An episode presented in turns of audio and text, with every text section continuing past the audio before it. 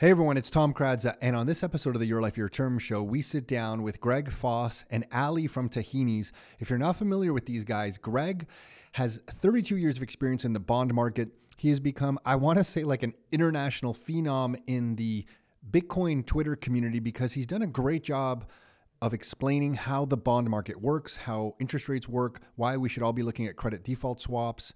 So he is back to give us his latest thoughts on the market. Always a pleasure sitting down with Greg, of course. And Ali from Tahini's, he's also kind of carved out this awesome niche for himself not only in the restaurant business and they're expanding, he's going to share his story of tahinis on this particular episode, but just on Twitter, what he's sharing around monetary policy and savings and, and Bitcoin and these things.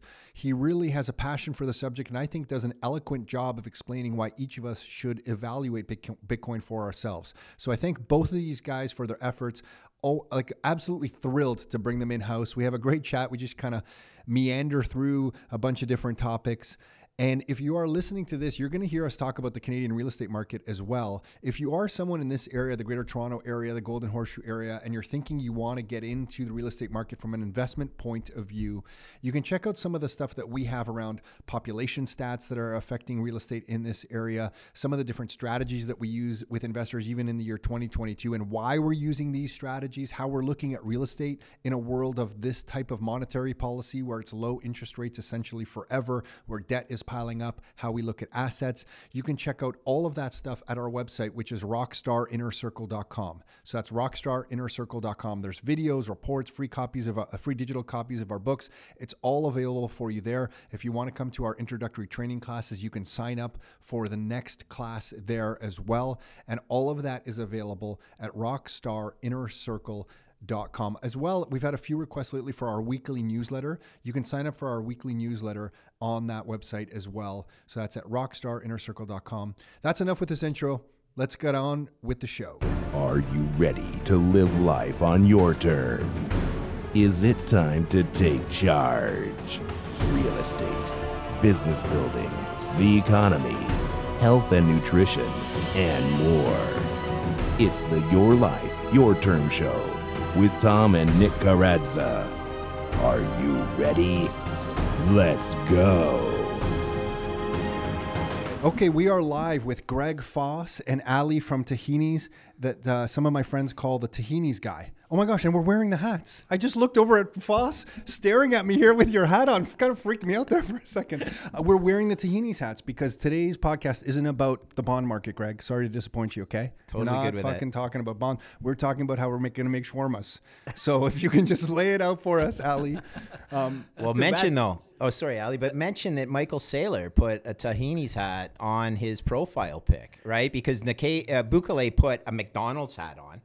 And That's I'm not right, sure yeah, who yeah. put one first, right? Yeah, And yeah. I, I got to get, I got to go work at McDonald's so I can get more Sats. And and then uh, Saylor puts on his uh, Tahini's hat. Dude, how, was- how when you see these guys putting on your what are you what, what is going through your mind? So when, when that movement started uh, snowballing, I was honestly like um, like really proud of the community and just so happy and like I almost teared up when when seeing all the support.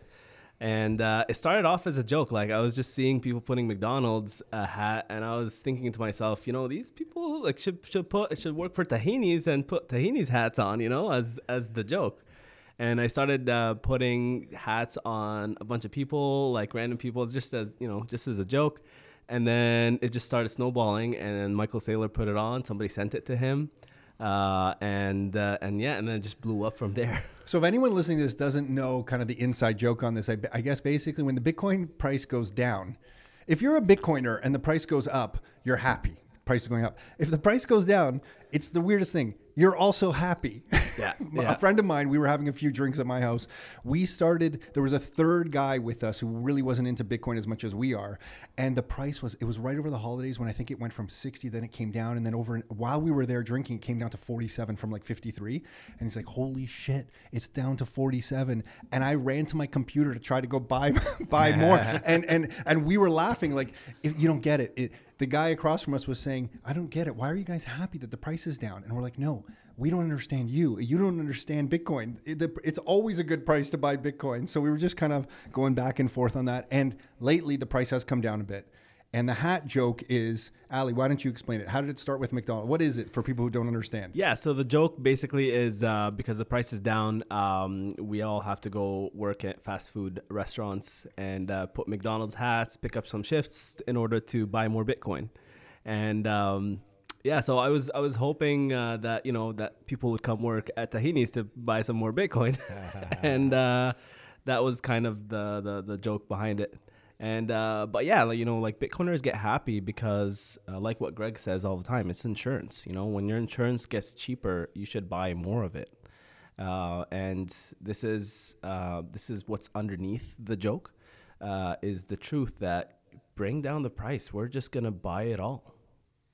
I think so. And, and then Greg, yeah, Ali, thank, thanks for that. And then uh, Greg, what I guess in the last few weeks it's kind of been interesting. I mean, you had a great podcast, I think, on what Bitcoin did with yourself. And help me out with the name. It was it Lawrence L- Lepard. Oh, sorry, uh, Larry Lepard. Larry uh, Lepard. Lepard is, is- Lepard. the- yeah, he's the gold fund manager. So, if anyone wants to understand the bond market and how bonds are priced, that uh, including the report, the you know your document that you've put out. Okay. Um, but that first twenty minutes of that episode is an amazing breakdown. I've listened to a lot of you, Greg, and I feel like the first twenty minutes of that episode, you did the best job I'd ever heard of explaining how prices move in the bond market when interest rates move. So if anyone's listening to this and you need that information, I highly recommend tracking down that episode on what Bitcoin did Okay. and listening to uh, Greg go through that. That's the that's Peter McCormack. Peter McCormack, and a good friend of mine. Um, I, I love what he's doing, and I just saw. Here's a shout out to Peter. I know he doesn't have. Uh, he has a, a few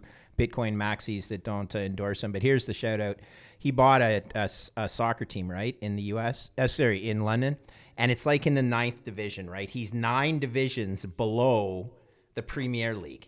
Okay. And he has already raised more money with the Bitcoin marketing logo than everyone else in his league combined, as well as three leagues above him. So, in other words, the the marketing is selling pro, pr- promotional uh, items is uh, is uh, allowed him to uh, to create a payroll that's going to attract better people or better players.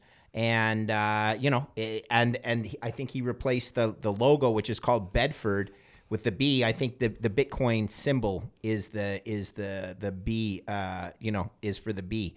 So Peter McCormack is uh, brought both Larry Lepard and myself on, and the reason I love Larry is he's a gold manager, uh, Boston based. I think he might have worked at Fidelity at one point in his career, but he's now a uh, a money manager who embra- who was a gold bug that embraced Bitcoin because he saw that Bitcoin had, had attributes of hard money, which was better than gold, and he's moved his clients' portfolios to a, a degree of Bitcoin exposure. And as a risk manager, that's what I what I applaud. Right. What, what have you seen before we get back to Ali? And so I want to get some of his story. What have you seen in? We're late January right Mm-hmm. now. Just to give everyone who does follow this stuff, what are you seeing in the bond market lately? What are you seeing in the CDS market that you'd Sure. like to share, just as an overview? Now that we're late January, Uh, Jerome Powell is a buffoon.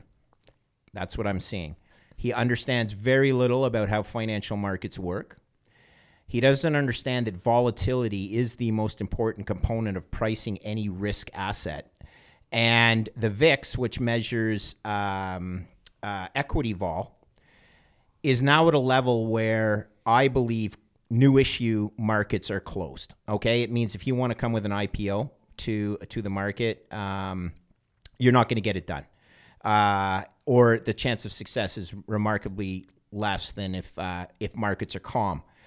That's starting to bleed over into the credit markets. So it's not the credit markets that are ca- causing this, but as a volatility trader, you can hedge equity vol using credit. Meaning, if equity vol is exploding, go and short some credit because ultimately they'll come into line.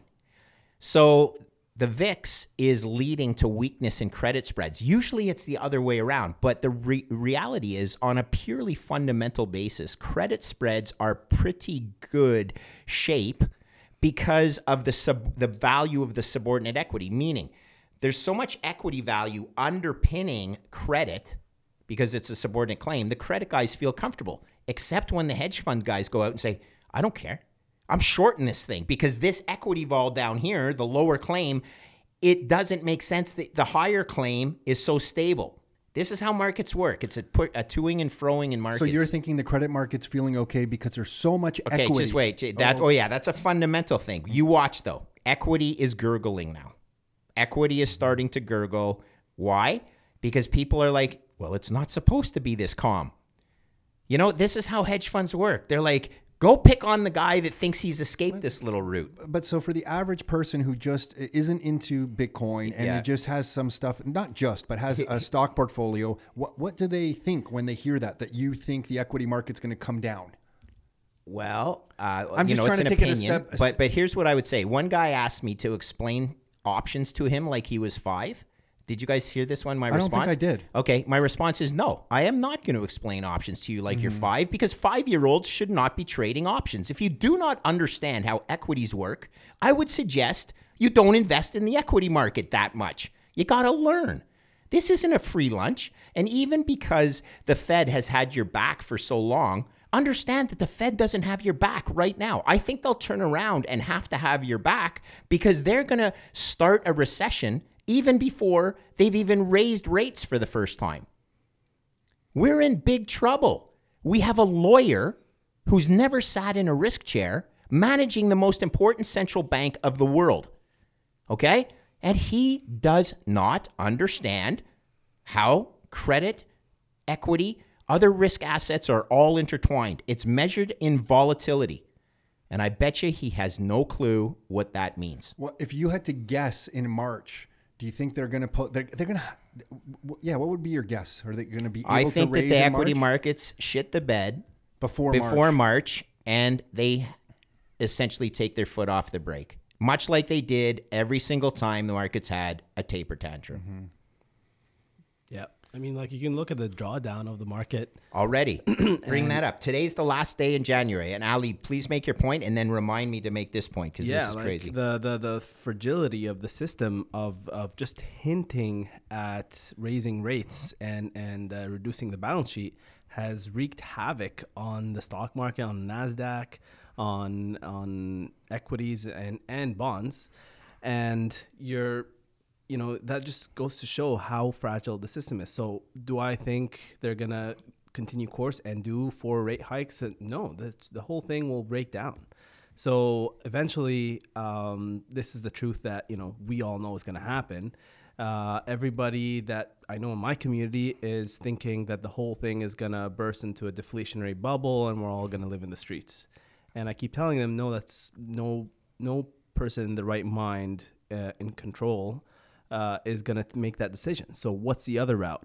Is basically print. push the can down the road, print more, QE to infinity, and beyond. What a beautiful answer, and that's the truth. But here's some, and, and I believe exactly the same thing, okay? This is the first time in the history of a 60 40 portfolio, 60% equities, 40% bonds, that the NASDAQ and bonds have both been down more than 2% in the same month. Now, I need to tell you what the actual performance is. If the equity markets closed right now, I know they're having an up day, but they started with a down day this morning. We'll see where they close. Friday closes at the end of the month are very interesting. Yeah, so we're recording this fa- Friday, January 28th. Okay, here we go. listening. As of last night, the NASDAQ was down 13%, and the long bonds, which are supposed to be your dampening in your portfolio, were down 6% on the month. Never before in the history of a 60 40 portfolio have both been down more than 2% in the same month. Your 60 40 portfolio is no longer a risk parity trade.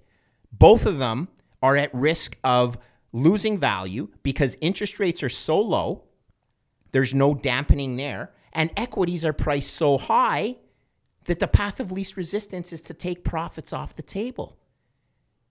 People who've never managed money, like Jerome Powell, have no idea what I'm talking about. People who invest their own money on this podcast and have no idea what I'm talking about, I suggest you go get a financial advisor that does have an idea what I'm talking about. And if you can't find that financial advisor that understands what I'm talking about, take your money out of the market, go learn how markets work.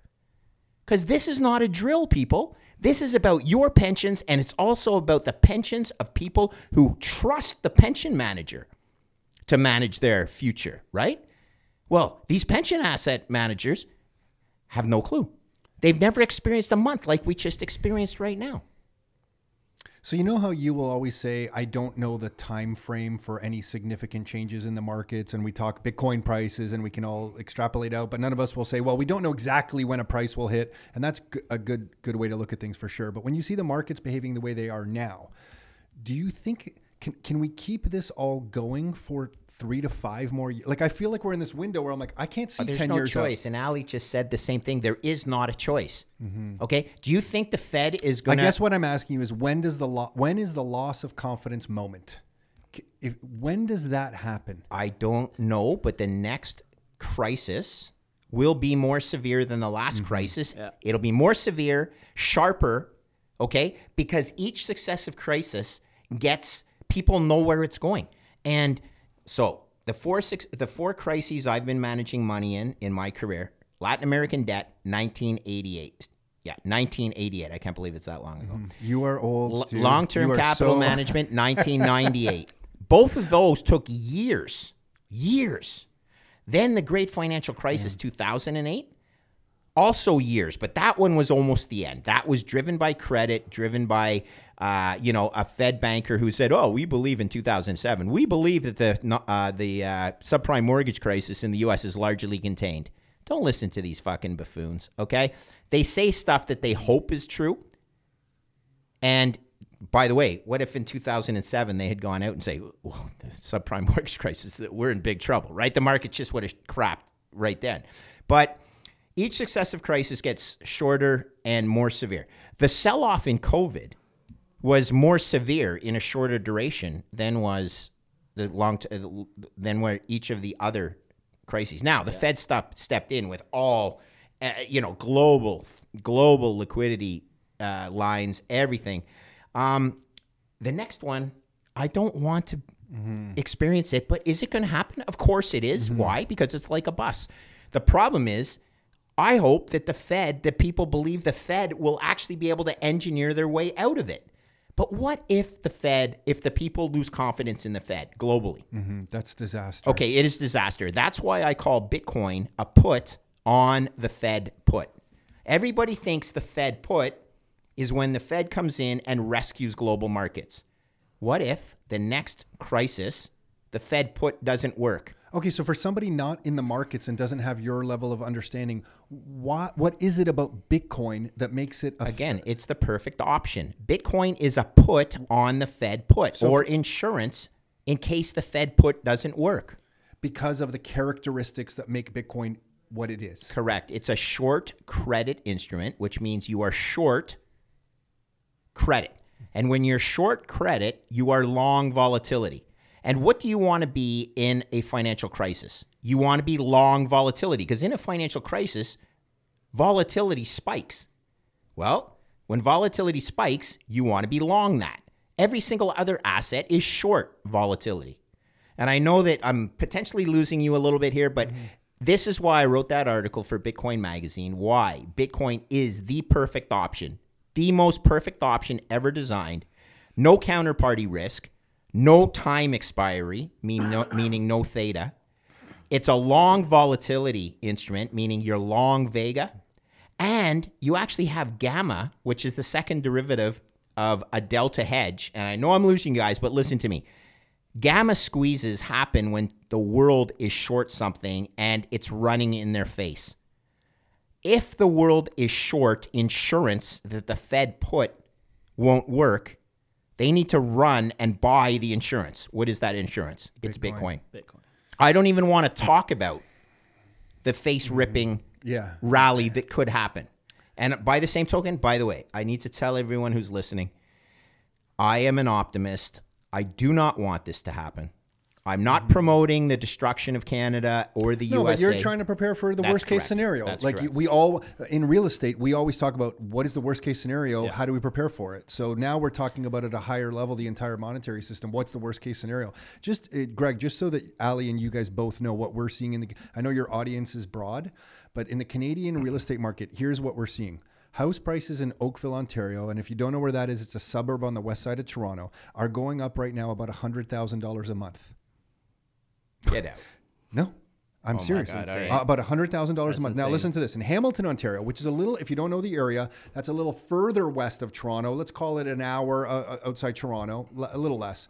Um, uh, houses that we would buy in an area called the Hamilton Mountain there Yep. were about six hundred and fifty thousand dollars for a three bedroom with a driveway up the side, kind of a ranch style house, built a World War II kind of ranch style bungalow thing. Six hundred and fifty, beautiful home, six hundred Yeah. fifty thousand. But probably a, probably a knockdown to re, to build a yeah, bigger no, house. Okay. Yeah, yeah, but Uh-huh. that's not really happening in that area. But 650 a year ago, now about 950. Wow. So in about a year, from 650,000 to 950. Also, by the way, we were buying those homes you know why? in 2007 Yeah. for 225. So they haven't gained any value. Wow. They have not gained Uh, any value. you- it's the price of your fiat currency has lost that much value. No Yeah. one will understand. Nobody will understand the importance of what you just shared. Because the bricks and the lumber Mm-hmm. Yeah. and the roof have not changed. Yeah. This is the way I try to explain it to everybody is that listen, when you buy a million dollar house in the Toronto area, think of the house and think of the million dollars that you use to buy that house sitting on the front lawn. Okay, a pile of a million dollars. Okay. Now move forward five years. So let's say you bought that house for a million dollars five years ago, and the money was sitting on the front lawn. Now it's five years later, and the house is worth two million dollars. Well, let me ask you something. What changed? The house or the value of the pile of money on the front lawn? Mm-hmm. Because the house is exactly the same. That's right. What changed in this scenario? The only thing that changed is the value of those pieces of paper on the front lawn. Yeah. It's good And it's, to. it's yeah. the hardest thing to try to explain to people who really aren't in the market. But I want to explain one, one other thing to you. Up in Blue Mountain, north of Toronto, we're talking two hours. Nick and I bought a Mm-hmm. Vacation co- home up cottage there. country, yeah. Mm-hmm. We bought it at the time. I think Nick thought I was ripping him off. At one point, to, to, Nick's more frugal. I don't want to say cheap because you're supposed to say frugal. That's our agreement between each other. We're brothers, and he's more frugal. So we, we bought that vacation home for the families at uh, 1.29. We did some upgrades. Let's call it 1.4. We think right now, about a, a year and a half later, it's worth. It's pre-construction. It's not even built yet. We think it could probably be resold on the day that it's done for about 2.1 to 2.2. Wow. 18 months. So the monetary policies that we're all discussing here are doing these things. And this is what bothers me that it's the destruction of the middle class, ne- never mind around the world, but right here in this country.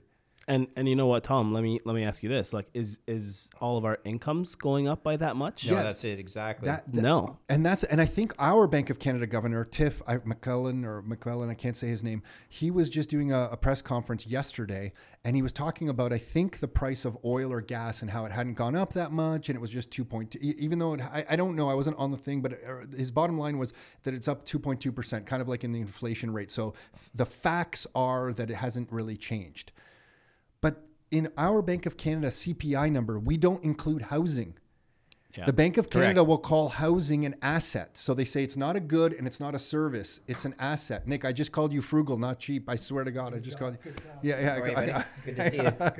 Good. Sorry. um, uh, I like the hats. hey, we are just talking about how I convinced you to buy the Blue Mountain House. Yeah, you put me. Yeah, yeah. Steal this.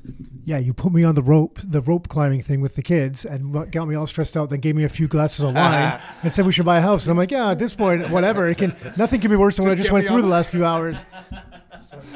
Um, so anyway, yeah. So anyway, our Bank of Canada governor is saying there's not really that much inflation, and uh, you know, I consider a house a need and not an. A- Yeah. We can all argue if it's, an It's asset, but it's a ev- need. Shelter. Owner's equivalent rent, right? Every, I mean, everyone needs housing, right? Yeah. Like that's everyone's dream. And you know, Tom, you asked a question uh, before uh, about how long can, can this thing go. And uh, I grew up in Egypt, and I saw like my whole life uh, the Egyptian pound just getting devalued um, year after year after year, and and it went from like uh, four dollars, uh, sorry, uh, four pounds to the dollar to like eighteen. Oh my god. to the dollar, and um, this thing can keep on going for a, for a long time before it, you know ca- an event happen that will break the trust. And um, you know that's still a lot of loss in value. Like look at the Argentinian peso; it was one peso to the dollar. Now it's like what two hundred to the dollar. So this thing can keep running for decades. And the key, yeah, uh, sorry to interrupt, but Yeah. you know, two things that I like to say. So uh, when I started uh, trading bonds in uh, in 1988, Argentina was defaulted. It was one of the reasons of the Latin American or LDC debt crisis. Okay, lesser developed country debt crisis. Since then, it's defaulted another three times. Okay, that's why a currency gets crushed like Argentina because people lose confidence in the currency because that's what a bond is. It's a fiat currency obligation. Funny, right? If the currency, if you lose confidence in the currency, then obviously you lose, you lose confidence in the contract that's based on that currency. That's called a bond, a fixed income contract. So you mentioned uh, Egypt. Here is what's going to happen: is the USA is the last fiat that will fail. The problem is other countries are failing on a regular basis. Turkey's on its way. Argentina again. Uh, we've seen Venezuela, but Canada. Okay, let's not overlook the possibility that Canada could be the first G7 nation. I'll tell I'll tell you how it's starting to fail al- already. Right now, uh, we keep cash um, available, and I mean Canadian currency available for operating costs for the business and for our lives. Anything uh, beyond a certain amount will go into something like Bitcoin. All right? and even the amount that we keep as cash now, because of stable coins, this has really been interesting. Where I feel like the Canadian dollar is already failing in my life we got some stable coins and I put them in dep on deposit um, because we thought, okay, the cash we need to operate the business, it's burning me that I'm holding it in Canadian Yeah. dollars. It's even though that's the minimum that we need to operate the business, it's still hurting my soul. Yeah. So let's just throw it in a USDC account and get a little bit of interest. We're still going to lose. Like it's 9.25% interest that we're getting on and we're still behind the inflation rate, but at least then I have I've suddenly had enough confidence in stable coins that's allowing me to do that. And now all of a sudden in my life, I'm holding US dollars as a uh-huh. Canadian in what I consider my liquid cash component of my life. yeah, you should. But so th- so for me in my life, the Canadian dollar is already failing. You already said this, but you, here's the funny thing. You said, let me tell you how this is happening in real life. You forgot to mention it's happening in real life because you just told me that houses in Oakville are going up by 100000 each month. That's how it's happening in real life, not the fact that you are holding your Canadian liquidity in US dollars. No, the fact that the Canadian housing prices are going up by 100000 bucks a month is the real The life dollar- proof the dollar that just- the dollar is losing its purchasing power rapidly. Yeah, and and you know what? Like it's a global phenomenon. Like you just saw the Wall Street Journal put out this article about the Turkish people, the Turks. Uh, they're piling into Bitcoin and Tether uh, to escape the, the the the plunging lira. That's literally the title. And um, so this is this is something that's uh, global. It's happening. It's happening in countries all over the world. And you know, there's one really cool thing about Bitcoin that people uh, like. Some people talk about it, but I, I think people should really um, dig into it. Is Bitcoin's values is um, it, it, it gets valued based on on Metcalfe's law. It's a network effect Yeah. technology, right? So um, just like the telephones, uh, Fax machine. social social networks, they get you know the more users, the the value grows exponentially because there's more nodes, there's more connections between those nodes and users, and that's how the value grows. With Bitcoin, it's it's more than that. It's almost like Metcalfe law to the power n, where n is like the amount of money you put in, right? Hmm. So not only you're just you know the more the more users that come in the network is just going to grow by Metcalfe's law, but for example, me me and my family and my business, which are just a few people, have added millions to the network, right? And Got it. So you're not And just so one cool. node. Yeah. so we're just a few use a few additions to the network, but we've added more, and and that's how, like that's really powerful. That's something we've never seen before, and uh, it's it's pretty exciting. And I think people Can should. we stay? Yeah, and we Yeah. need to say that because NYDIG just reported a stat today that blew me away. Bitcoin last year produced more transaction volume than American Express. Now, as an aside, Charlie Munger and Warren Buffett own American Express. Fuck you, idiots. Okay. They own American Express. American Express is the third largest credit card in the USA by transaction volume. Bitcoin did more fourth quarter volume. Oh yeah, and by the way, Charlie Munger is the one that famously called Bitcoin rat poison. Mm-hmm. Well, how's that working out for you so far, there, Charlie? In the fourth quarter, Bitcoin produced or tra- um, processed more transaction value than all of the credit cards combined. Yeah. Wow. Wow. Okay? This is wow. This are these are wow moments where you look at something and you realize. And then people get nervous because the USA is going to regulate Bitcoin as a matter of national defense. Yeah, of course. Regulation is good. But Yeah. that doesn't mean they're going to ban it. They're going to ban Bitcoin. That's like banning four credit cards. This stuff has repercussions. They're trying to study it. Okay. Yeah. Anyway, I think that uh, the the action in Bitcoin today uh, is positive. Uh, today's date, today, the reaction with yesterday's announcement that the USA is going to regulate Bitcoin. People understand that you know Bitcoin is a payment rail. It's technology. It's network effect. X number of Americans own Bitcoin. It's digital energy. It's well, thank you, but they don't get that yet. But maybe someday they will. Um, I think that you know the thesis here is playing out like Ali and I. I was just trying to think. The last time Ali and I, second to last time, I've only met Ali three times. The first time we met was at his restaurant in London, and there were what five guys sitting there in your restaurant. Five guys, all right. I was supposed to be there. You didn't pick me up. No, dude, that's not true. You said you couldn't go. All right, but I did. I, I did definitely did, tell you that, did, that we did. had. Uh, you remember we had I that young go, I guy Quentin. Maximovich. You remember the hockey player who's a friend of McDavid too, right? I Yeah. got to get McDavid orange pilled. Okay, if Connor McDavid came out supporting Bitcoin, Canada would be so all in. It's not funny, right? Yeah. Anyway, so Quentin Maximovich, there was um, Jason Towsley. Yeah, and there and his his his, date, yeah, his date. Uh, who else was there? Oh, um. Uh, pleb dot. Uh, yeah, Pleb Hoddle, Sean, Yeah, Uh, Sean. and then uh, you. That was it. We might okay. So there were five guys, Yeah, and now and, and and and Bitcoin actually hit an all time high that night, didn't it, or something? Yeah, you was- looked at your phone and it's like, ah, Bitcoin's over. I don't even remember. Was it uh, seven thousand or ten thousand, maybe something somewhere around there? Uh, it was below twenty thousand or around no, twenty I think thousand. was it. I think anyway. It doesn't matter. Yeah. Here's the point. We said that night it was a rounding error, and we'll say on your podcast it's a rounding error still. Yeah. it is now cheaper on metrics that I look at than it's ever been in his, in its life on a risk adjusted basis. Okay? Things like volume getting processed by the network are real metrics that if you divide the price by those metrics, you'll see. It makes the price cheaper than it ever has been. And yeah, I just love this stuff because, uh, I, I, and I'll, I'll, I, I need to stress to people, I am not 100% in Bitcoin. Mm-hmm. And you don't need to be 100% in Bitcoin to participate in the asymmetry of the upside on this trade. And sleep at night because Bitcoin did go from 69,000 back down to 31,000.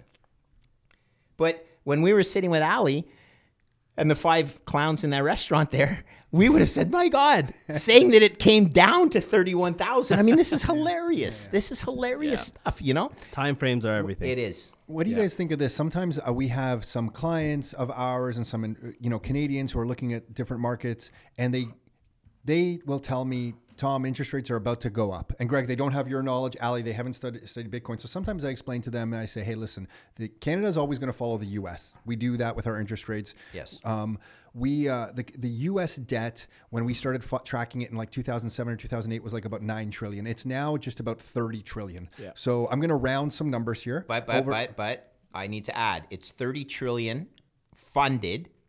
And another hundred yeah, sure. trillion unfunded, Unfunded. which is your Medicare and Medicaid. Yeah, yeah, yeah. And but don't worry, no one's counting on that in the USA.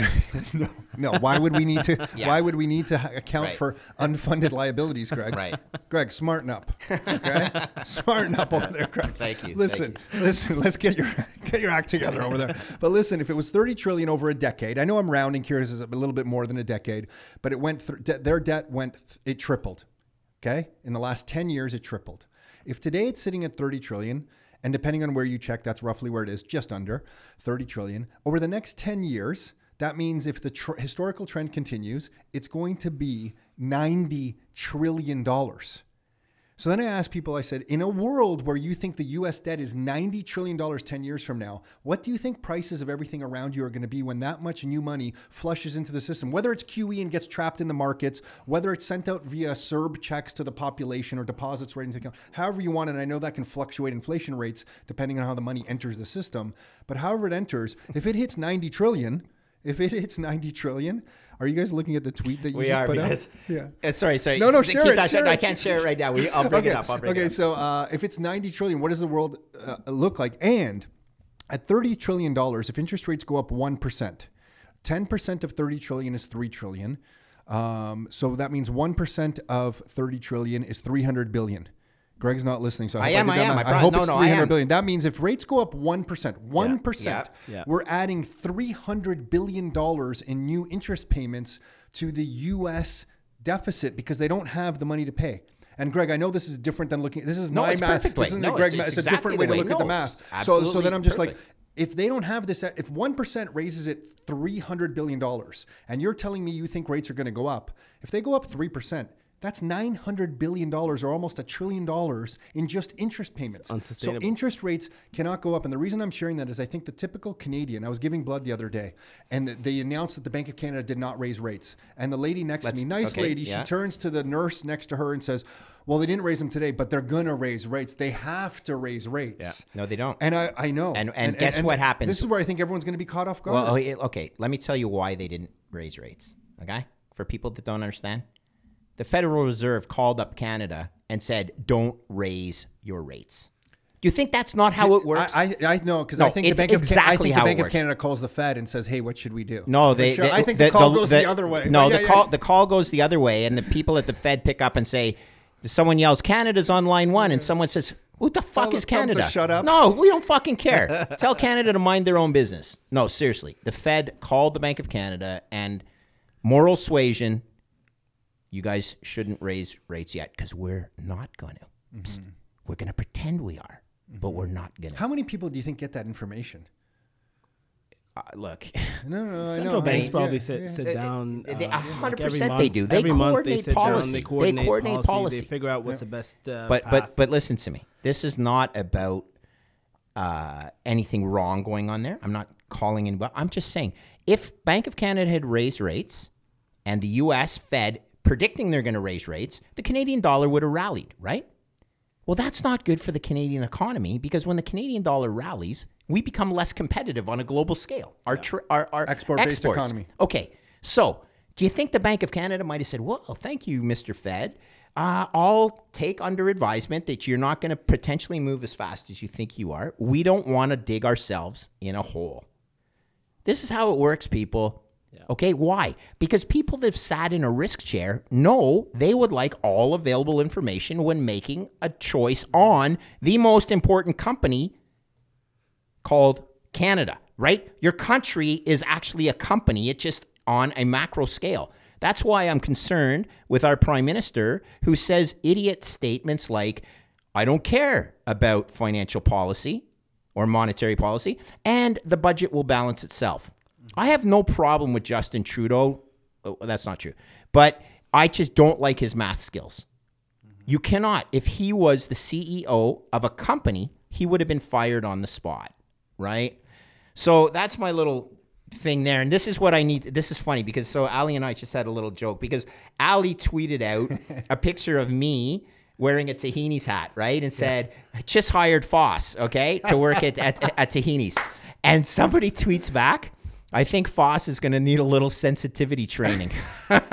so, so anyway, Ali, I don't we- know what we- your HR department looks like, but you better grow it with Foss in the Yeah, house. we're- I promise I'm a good employee. I that swear. HR department better have some new processes in place. I'm a I'm a very good employee. I promise you.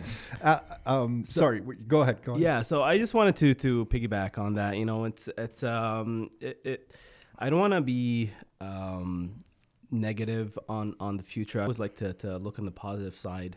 And uh, you know, the scenario that you were explaining, Tom, uh, the most dangerous thing to do is nothing. Uh, so you have to do something. And you know, I I love this country. Um, Canada gave me everything, and um, and I want to you know spread a positive message out there. Is that uh, as Canadians, as a country, our two leading industries are finance and energy. And I see an opportunity where they both can be plugged in and integrated with Bitcoin. And and I think people aren't, you know, taking advantage of that yet. Uh, but I think it could really turn our country around if we start seeing the opportunities uh, in the energy sector. Uh, Foss is actually uh, doing some amazing work there uh, with uh, Power, and, and, they're um, you know converting excess energy into Bitcoin. And the same thing can be happening w- with the finance industry. You know, the the you know at the end, Bitcoin is just a better money, and you can build companies and banks and, and institutions on top of Bitcoin, and it will grow our GDP. It will grow our productivity, and it will give us hope for a better future. We're literally building a new system, and um, and it can work harmoniously with with our old system. We just gotta go out there and, and build it. And Canada has been has been doing awesome, but you know we can. There's still so much that we could do. So, um, worst thing you could do is just sit on your ass and do nothing. Uh, we need to go out there and build shit. Beautifully said. And man. and build companies and integrate with with this new uh, leading edge technology and the politicians and and I, I guess okay. I care so little about the politics. Greg, I admire you. you. I admire you. Okay. Yeah, because I think no. in my life a long time ago I've okay. dismissed them. I'm going to share. I'm going to share something with you. Okay, just to show you guys, I'm not. All right, so there's two politicians that I talk to regularly. We're not going to increase them. your insurance too. We're not going to name uh, them. Your HR department and your insurance. yeah. so this was uh, from one of them. This was this Tuesday. I just got a call. Yeah. Okay. But the other one that is going to rock the world is Mr. Pierre Poilievre. Okay? I do talk to him thanks to Jeff Booth. And the way Pierre summons me to a uh, to a call, this happened last Friday night. So one week from today. To Ali is my Ali is my uh, verifier here. Yeah. Friday. Uh, sorry, Friday. Oh, where are we here? Friday, January 21st. Yeah. At 7 p.m. Oh, shit. Like, who's yeah. doing anything at 7 p.m. on a Friday, right? Yeah. I get a call from Mr. Poit, uh, a text from Pierre. Free to chat. I'm like, yes, sir. Okay, I'm like pumped. I'm not gonna drink. I'm not gonna do anything. I was just about to ask how many pop, yeah, yeah, how many beers were you into when you got on? No, none. And I'm telling my wife, and I was actually pretty proud because uh, my son had his girlfriend over, and she's like, "Oh fuck, you know, like, and I'm not telling anything at it. Look, he could have been just calling me to say, you know, how do I fix a flat tire? But, but he did call me and we had a great chat. Very cool. It is very cool because they're thinking about this stuff, mm-hmm. Ali. They are yeah. thinking. I promise you, smart politicians are that's thinking about this. Okay, that's so encouraging. I want people to have encouragement that there are people out there. And incidentally, if you have not seen Pierre's speech in the uh, House of uh, uh, what do they call it? Houses of Parliament. The what? The what is money uh, the, speech? No, the the one is uh, correct. What is money? And, yeah. and and where you understand, he goes. Why did they call King Henry VIII Old Copper Nose? Yeah. Did you know that story? Mm-hmm. No. It's amazing. I learned stuff on that. But much like I'm learning stuff sitting here talking to you and and Ali, the, these are conversations with people that are really doing stuff. Okay. See, I don't really do that much stuff in my life. I sit in a room and I try and analyze markets Whereas you guys are the things that make the data that goes into the markets, right? Integrating real businesses into the Bitcoin economy. Ali does it with his restaurants. I want my pubs in Montreal to do it. Why? Because I'm able to point to Ali that says he believes he's gotten a lift on revenues because of a Bitcoin affiliation. Never, this is stuff that. Yeah. And never mind that, the health of his balance sheet as a company just having well, Bitcoin on the balance raise, sheet and what it's done well, in the last yes and no, years. but understand this. If I can raise, okay, let's talk Western Union.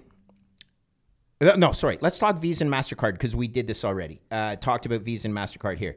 At my pubs in Montreal, we're pretty good operators. I think we're good operators. We have an EBITDA or free cash flow, pre tax free cash flow margin of 14%, which means on every dollar we sell in the restaurant, we make 14 cents after everything's been paid. After okay, it's it's it's For not the a no for the restaurant it's business. I pretty good. That's really Oh, good. it's, it's That's pretty good. pretty Yeah. standard Okay, so for, now listen. for a restaurant industry. Well, for good survivors, right? Because we've been surviving 25 years.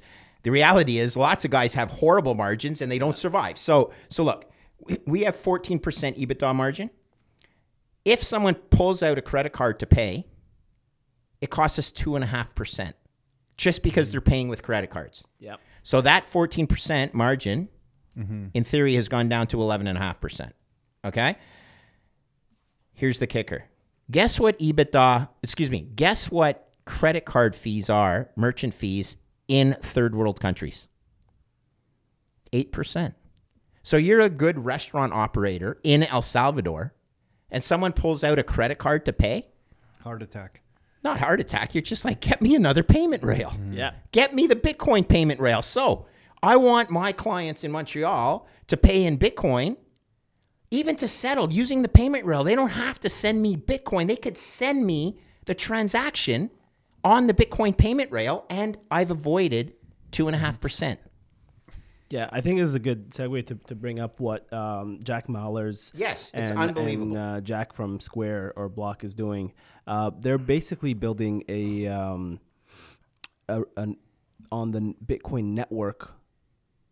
They're using it as rails to transfer dollars. Beautiful. So, you get that, Tom? so they're using it as a uh, like a payment processing type where they're they're paying dollars from one person to another or to a vendor or to whatever, and it's costing nothing really. And uh, Greg, we're running a lightning node right here, right in front of you. Okay. Yeah. I feel I feel the energy, there baby. you go. I there feel you go. it. So so you know you could use that um, technology, and and you know we have yet to have uh, this technology in Canada yet. Uh, hopefully, you know this is an opportunity for for you know a young, hungry entrepreneur to to build something like that. You know, it's just software. You can li- he can literally build it And out it of exists. his bedroom. And we're And it all and we're you know? eager. We're And- all and, you know, eager. yeah, you can build this out of your bedroom if you're smart, and uh, and we all want it. We all need it. I'm We- trying to get Jose Lemus from Ibex Mercado, which is Yeah. doing the merchant solution in El Salvador, to do it in my pubs in Montreal. yeah, Okay. And if they do it there and it's all lightning, they can do it anywhere. By the way, I think they're onboarding the city of Miami. that's Okay. amazing. So this is all good stuff. Sorry to interrupt. Keep going. Yeah. So yeah, no, it's just, it's just I just wanted to you know hammer the point that you know we could uh, we could there's so much value that can be created and. Um, when I said integrating with, with Bitcoin and I mentioned the energy sector and the finance sector, we're a restaurant and we integrated with Bitcoin. We have nothing to do with Bitcoin, and yet we can still integrate with this uh, technology. So it doesn't matter what kind of business you run. Um, there's always a way to integrate with Bitcoin, uh, and I we don't take it as payments because of the tax laws uh, on on you know uh, and the accounting nightmare that comes with it. Uh, but plug your balance sheet into it. You know, it's as simple as that, and uh, it's a better system. It's a more honest, integral system, uh, and we need we need to do it because again, doing nothing is going to lead to ruin. I wonder where this takes us. So just to take it a step further, because I'm agreeing with everything that you're saying. But if I was to take it to a step further, now that these rails are getting a little easier to use, and you know the example I just shared that how I'm using some USDC for some liquid cash and Yeah. stuff. Now that it's in there, I feel that capital can be moved around the world wherever I want it to be rather quickly. And I wonder, in my lifetime, I turned 49 today. Um, In my lifetime, I wonder what happens to nation states or, or the financial system in a nation when capital can be moved around. And I know there's going to be regulations and controls, and I'm just throwing out ideas, like just really brainstorming, throwing shit against the wall. What happens to the to a nation state when so much capital gets sucked into a system that I can then move it around the world wherever I want and maybe extract it in a form of a local currency much easier than I've ever been able to before. What happens to the value or importance or tax base, even of a nation state, when capital kind of has no borders? Because I feel before it was much harder for me to move around money. And now I'm just curious as to where this leads in my life. And I guess that's coming from my own readings of The Sovereign Individual. I don't know if either of you guys have read that book. And I'm just kind of, you know, it's, it's interesting to me. And I know that's way out there, possibly, but Yeah. it's just fascinating to me because now that that money's there, Yeah. I can move that USDC. Well, Bitcoin we know can be moved around. Yeah.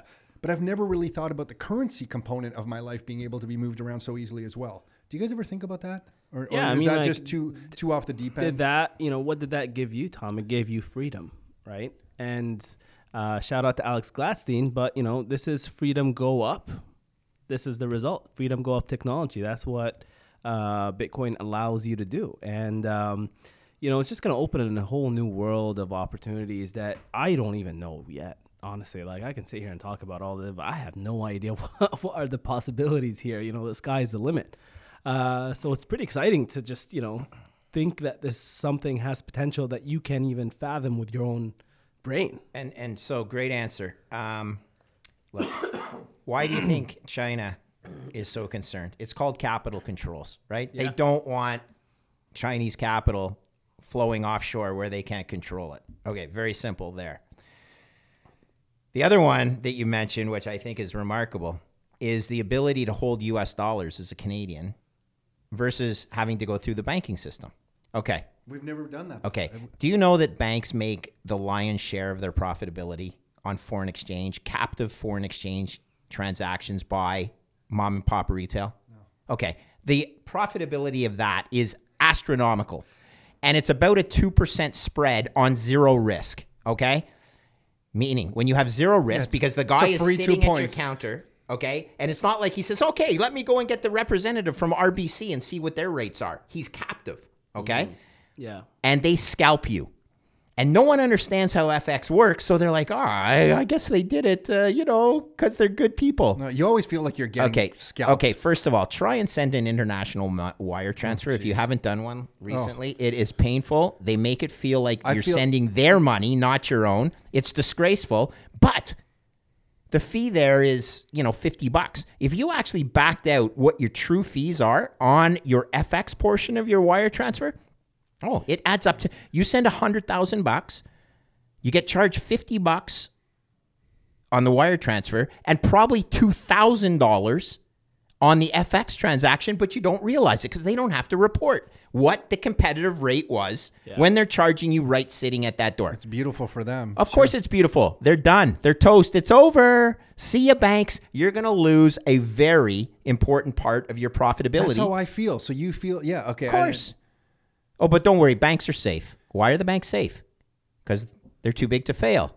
My my son, he was 19. You know, he has Bitcoin. He's into this space. He looked at me the other day, and not to really make a point, but he was just genuinely inquiring. He's like, "Dad, why do I need? Why am I going to go to a bank?"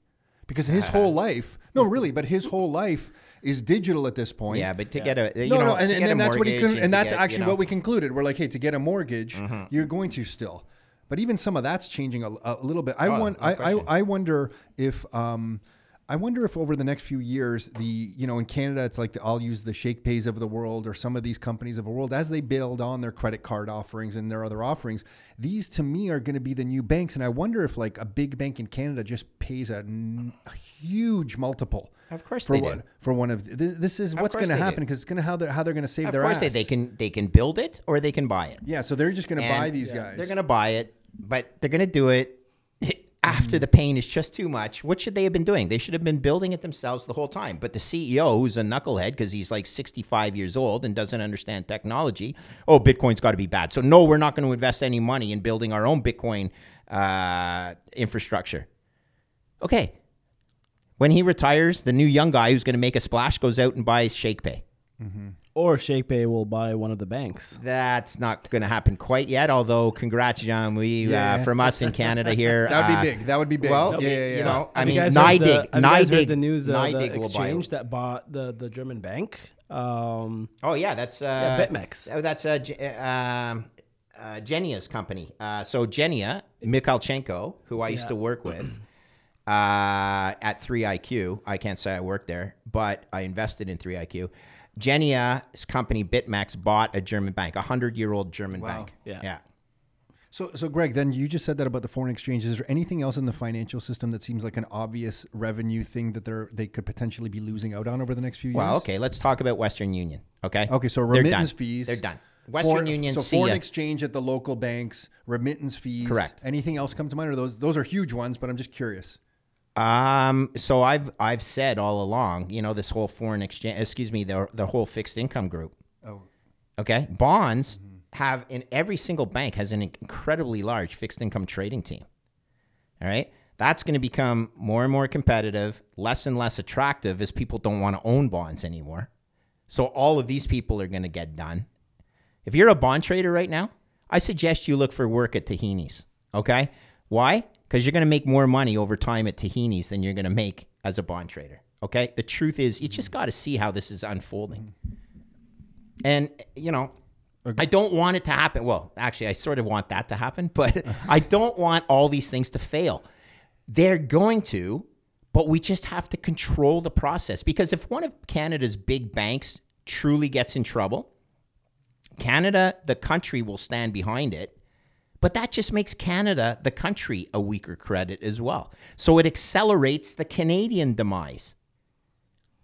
Right? So, like, I, I say these things because we need insurance on them, but it's not like I'm out there ambulance chasing. I don't want this to happen. Any, We- any changes in the CDS uh, space that you're noticing right now? absolutely. And and what is that? investment grade, high yield, and therefore all sovereign debt, which is all correlated, is moving wider. I said the credit markets are gurgling. And the reason this time they're moving wider, though, is that the equity markets are very nervous. Because the equity markets have been inflated to a level by Jerome Powell that's unsustainable. And as I said to you before, the equity markets are nervous, so some of the equity guys are hedging using credit. And what do you mean when you say wider? Sorry, uh, When the CDS spreads are okay, wider? so uh, wider means they're inc- increasing, Increasing, and when they are increasing, they're becoming more risky, and therefore insurance prices are increasing. if they don't raise rates in March, and Don't then if- talk rates. We're only talking credit spreads. Yeah, yeah. Rates are set. They are an administered. CDS is a free purely market. open free market. Ali, uh, Tahini's, just to switch it up a little bit here, where are you guys at with the number of, I don't know, stores, franchises? Where, where are you at? And, and what, what are some of the plans? What can you share with us? Yes. When are you going and talk about when you're going international? I know you have a lot to do in Canada, but I mean, there's so many people. I've never met somebody who has a, a restaurant chain with so many uh, so many people wanting wanting it in another country. But what what's what are the plans? Yeah. Where are you at? Where are you going? What are the plans? So uh, we've been growing at Tahini's. We've been uh, grinding, and uh, we're at right now nine locations. Uh, the grand opening of the ninth location in Scarborough is going to be this Sunday. Oh wow! And um, Tom's yeah. birthday. We could Yeah. celebrate Today, Tom's no, my birthday. I know, I today. know. Well, yeah, okay, oh, look, okay, quit pushing it, it, too it. much. All Yeah, right. got- no, but uh, it's it's an exciting time. Um, we uh, we're continuing to open locations. We're we're uh, targeting 25 locations by the end of this year, and uh, it's Come gonna, it's gonna be yeah. Dude, that's amazing. It's going to be a busy year. Uh, we've got the support of Canadians, of um, uh, and of the Bitcoin community, of of the our TikTok community, and our you know like Dude, do you know how big he is on TikTok? No, okay, how many how many followers do you have on TikTok? Tell please tell Greg. uh, I don't know. I think we're at like three hundred and sixty thousand. That is so cool. 360,000 on TikTok. I thought he had a big following on Twitter. Okay, and then why? So nine right now, or by Sunday, Yeah. 25 possibly, fingers crossed by the end of the year. Yeah. And then you'll kind of see where it goes from uh, from there. You and your brother, I don't know if you've met Omar, Greg. I have not. This is a powerful team. They I bet. complement each other No, I bet. very, Yeah, yeah, very yeah. nicely. Like just seeing you guys speak, they were gracious enough to speak at something we did for some clients, Oh, just like you did, Greg. Okay. And uh, they just hit it out of the park. Nice. And uh, you guys are just a perfect marriage. I feel like he looks over the numbers really well. Not that you don't, but Yeah. why do you dic- uh, um, spend so much of your time on the marketing? Like you're very good at it. Um, like what's going through your head? Is it like we have to do this, or you like doing it? Where's that coming from as a business owner? Yeah, I mean, like I realized early on that you know there's there's so many so much competition in the restaurant industry, and if you don't um, stand your business and your company out in some sort of different, uh, unique way, um, you're gonna struggle. And I didn't want to be struggling because we did go through a lot of struggles over the years, and um, and so I decided to when we grew to a certain point, I um, I wasn't operating like I was, you know, managing restaurants. I was uh, working in the restaurants before that, but we grew to a point where I realized that I have to focus on that, and I have to um, grow our brand to uh, all these new platforms that are that are coming out like TikTok and I have to learn how to do TikToks and how to be funny on TikTok and and stuff like that. So uh, it's pretty cool. And uh, Twitter was just a spontaneous thing, and it was all because of Bitcoin. And I never expected for uh, uh for us to have a following on Twitter. I just wanted to announce. sorry, I just wanted to announce what we did, and uh, to my surprise. Uh, the amount of support we got on Twitter was just amazing. Like that community. It's it's a great community, It's and you do a great job. he though. does He's a good. great Come job. on, he's, He he's, does a he's, great- he's It's my favorite. So, so, Yeah. so something I wanted to ask you is just that I know a bit about your story, but you're so good on Twitter, and I mentioned this before we started recording that it must come from a place inside you that's not just about you having fun on Twitter. Like you take this stuff really seriously. Wh- like, why do you think that is? Because of your experience in Egypt? What, what is, where is this coming from? Yeah, I mean, um, in 2000, and so we left Egypt in 2011 and 12, and um, you know, my family built uh, a lot of wealth in Egypt. I'm sorry, I'm just Take your time. Take yeah. um, so in 2016, I believe, um, there was an event that happened uh, where it's called the, the floating of the Egyptian pound, where um, Egypt wanted to get a $12 billion loan from the IMF. And one of the requirements um, was to uh, float the pound, the Egyptian pound. And what that resulted in was a 50% uh, drawdown against the US dollar in like two months, right? It was literally two months. Uh, we saw it drop by 50%. We were close to 50%. Uh, so that had a huge impact on on our trust and and why we take this seriously is because um, you know governments can can make decisions that you know they, they don't give a shit about you. That's the reality. Like you know a lot of people act in good faith uh, but sometimes you'll you, you know you'll be faced in situations um, where you'll realize that you know you're you're on your own. It's it's a it's a free for all out there. And uh, and we want to we think and we believe bitcoin is a way to to protect people against that and that's why we're really uh, we speak out about this a lot. And and because we think we have a responsibility um, to our customers to our audience to our the way we talk on social media is to bring this to the table and say hey you know this this is happening.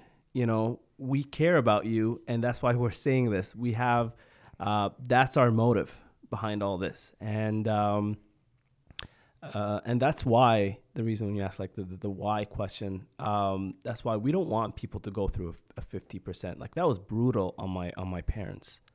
Um, they luckily they had a lot of real estate but they also had a lot of money in the bank.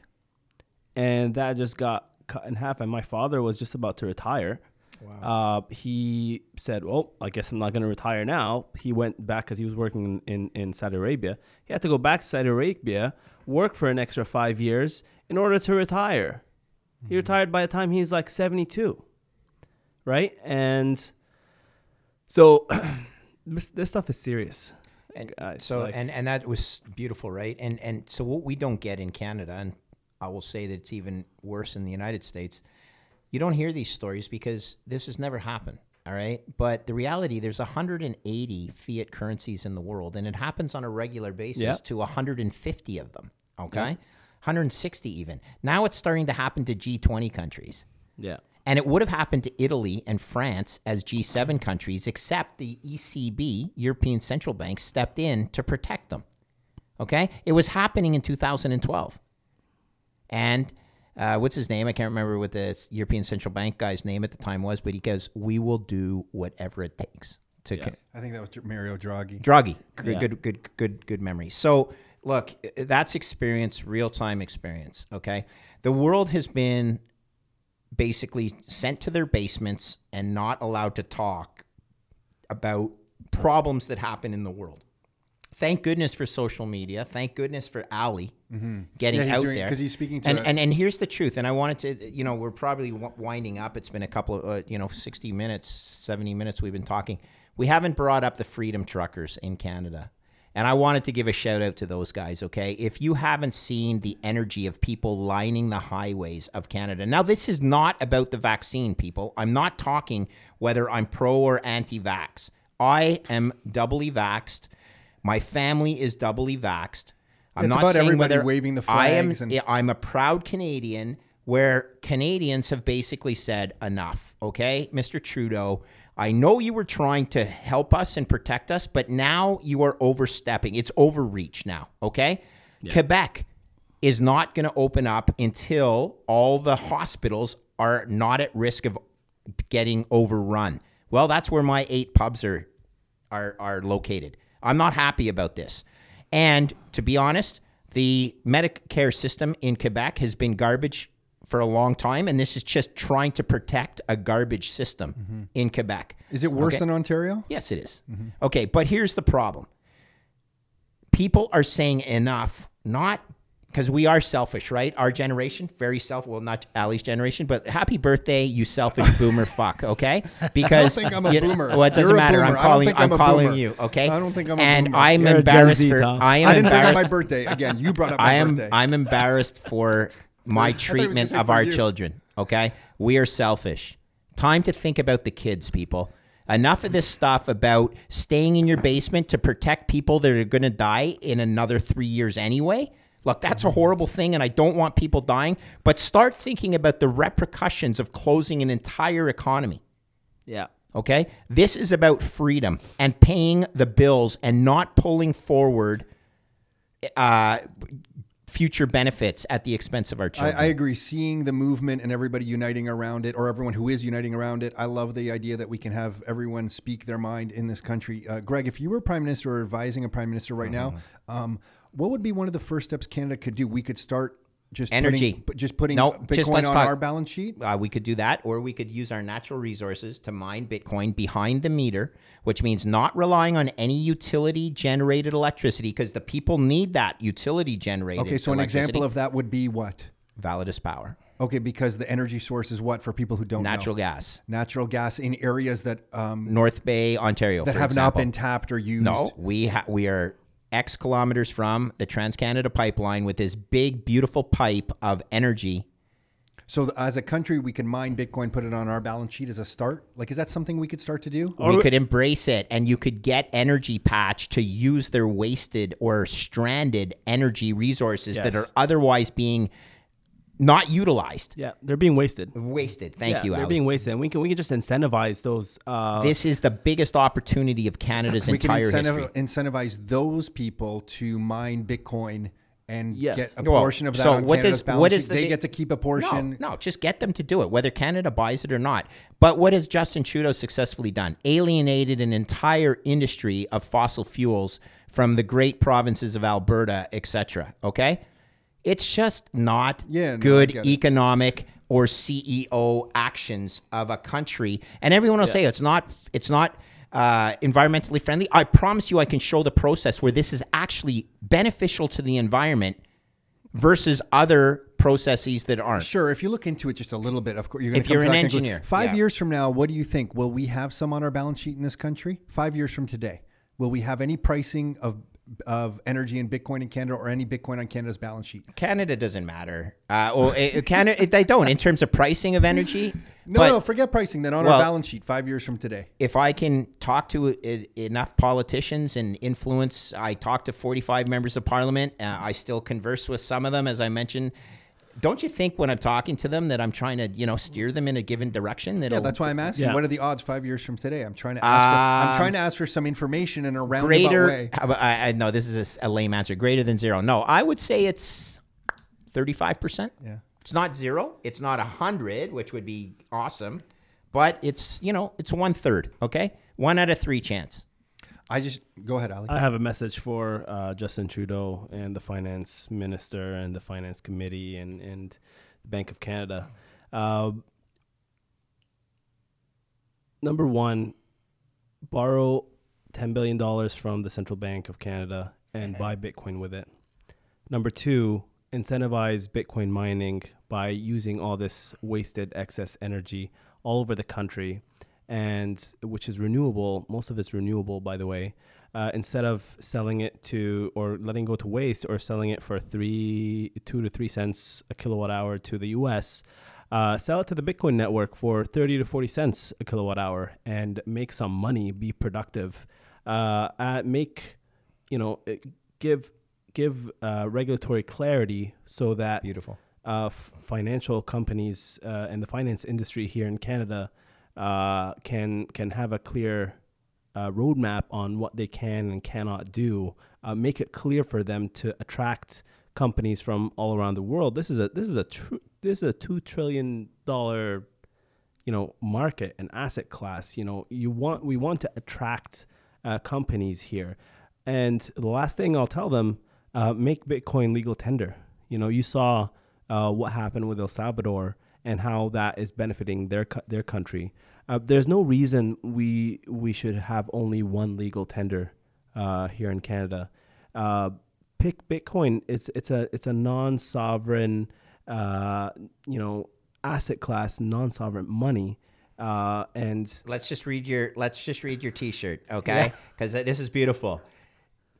Tahini's Bitcoin Standard, which Ali is wearing right now, a t-shirt. Self-sovereign money, third, thermodynamically sound. This is I Michael love how Saylor. that's the second point. This is amazing. Right First of all, uh, thermodynamically sound is a, as a, uh, stay there. I got to yeah, read it. yeah, yeah, yeah, as a as a uh, as a uh, engineer, I love that. Sail uh, saleable and portable, durable and divisible, verifiable, borderless loving community, funniest memes. Conclusion: We're drowning in fiat. Bitcoin is an ark. All in. I love this T-shirt. This I would love to get. Can I get fifty of those? And I, I promise I'll pay for them. No, I need to buy them, and I need to be able to distribute them In my- Miami, in will. Miami. Oh He'll yes, distribute yes, them in in Miami. Miami. So if, Okay. if, if anybody wants uh, the hats or, or the shirts, uh, we do sell them on our website, tahinis.com.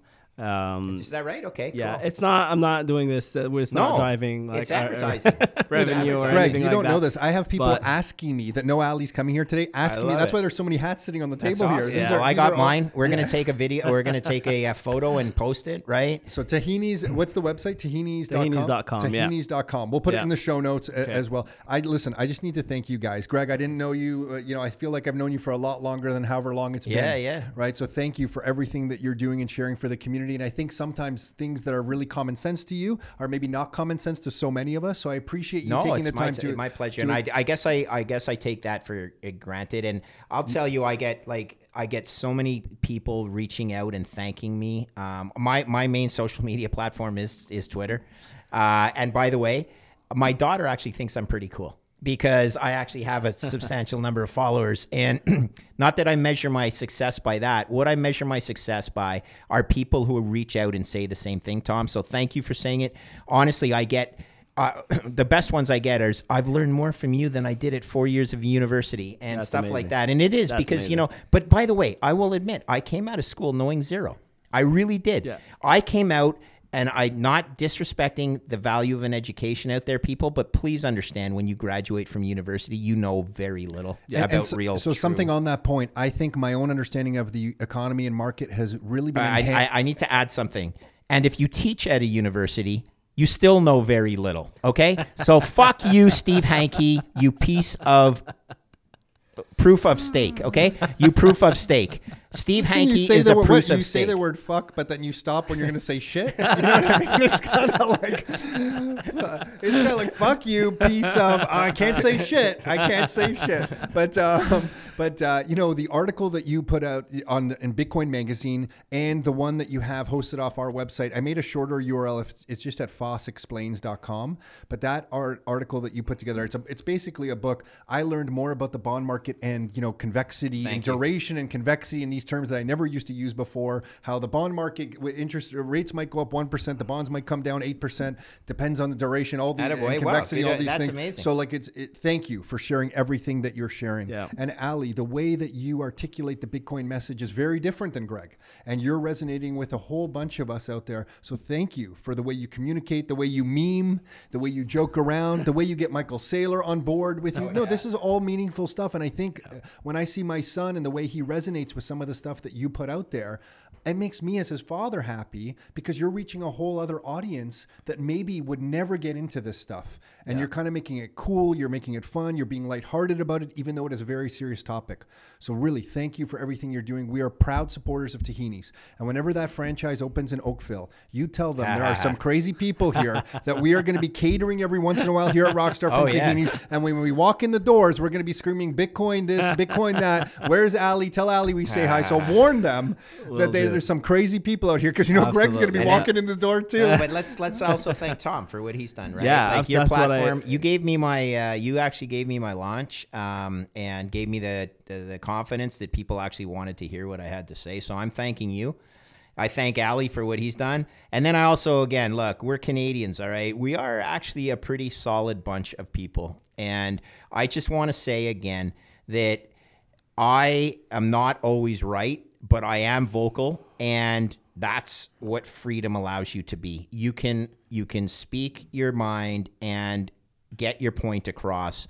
I believe Bitcoin to be the most beautiful technology and asymmetric trade opportunity I have ever seen. I want people to participate. I want to change the generational wealth of people that have otherwise no way of doing it, Ali. There are so many people out there that are so pooched because of the fiat system, and Bitcoin gives them that uh, option or opportunity to participate. So we're we're going to change the world, guys. Uh, name one Nasdaq stock that is actually going to change the world. I can't. Apple's good; it's changing the world, but it isn't going to do it like Bitcoin is. Okay, so Greg on Twitter is at Foss, Greg Foss. Ali on, I guess I'll give you your Twitter. We'll put out everything in the show notes, but your Twitter handle, what's your Twitter handle? Yeah, it's at the real tahinis, and uh, I just want to say something to, to close off, uh, Tom. I just want to thank you for having us on the show and and for wearing the tahinis hat, like you know, joining joining the meme. Dude, I'm proud. I'm going to be wearing this in Miami, man. I'm proud. Uh, but really, thank you. You're you're awesome. Uh, your show's awesome. I've been listening to you for for a long time, and uh, thank you for helping spread this message to Canadian. Uh, I love being positive, and and I think these are the right conversations that we need to have. And uh, we're changing, like Greg said, we're changing the world. You know, uh, one mind at a time, one company at a time. So let's get after it. Thanks, guys. thank you so that. much. Thank and you. happy birthday. Oh yes, yes. Cheers to that.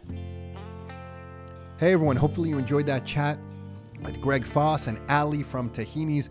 Love these guys. Foss's Twitter handle, if you want to check him out, is at Foss Greg Foss on Twitter.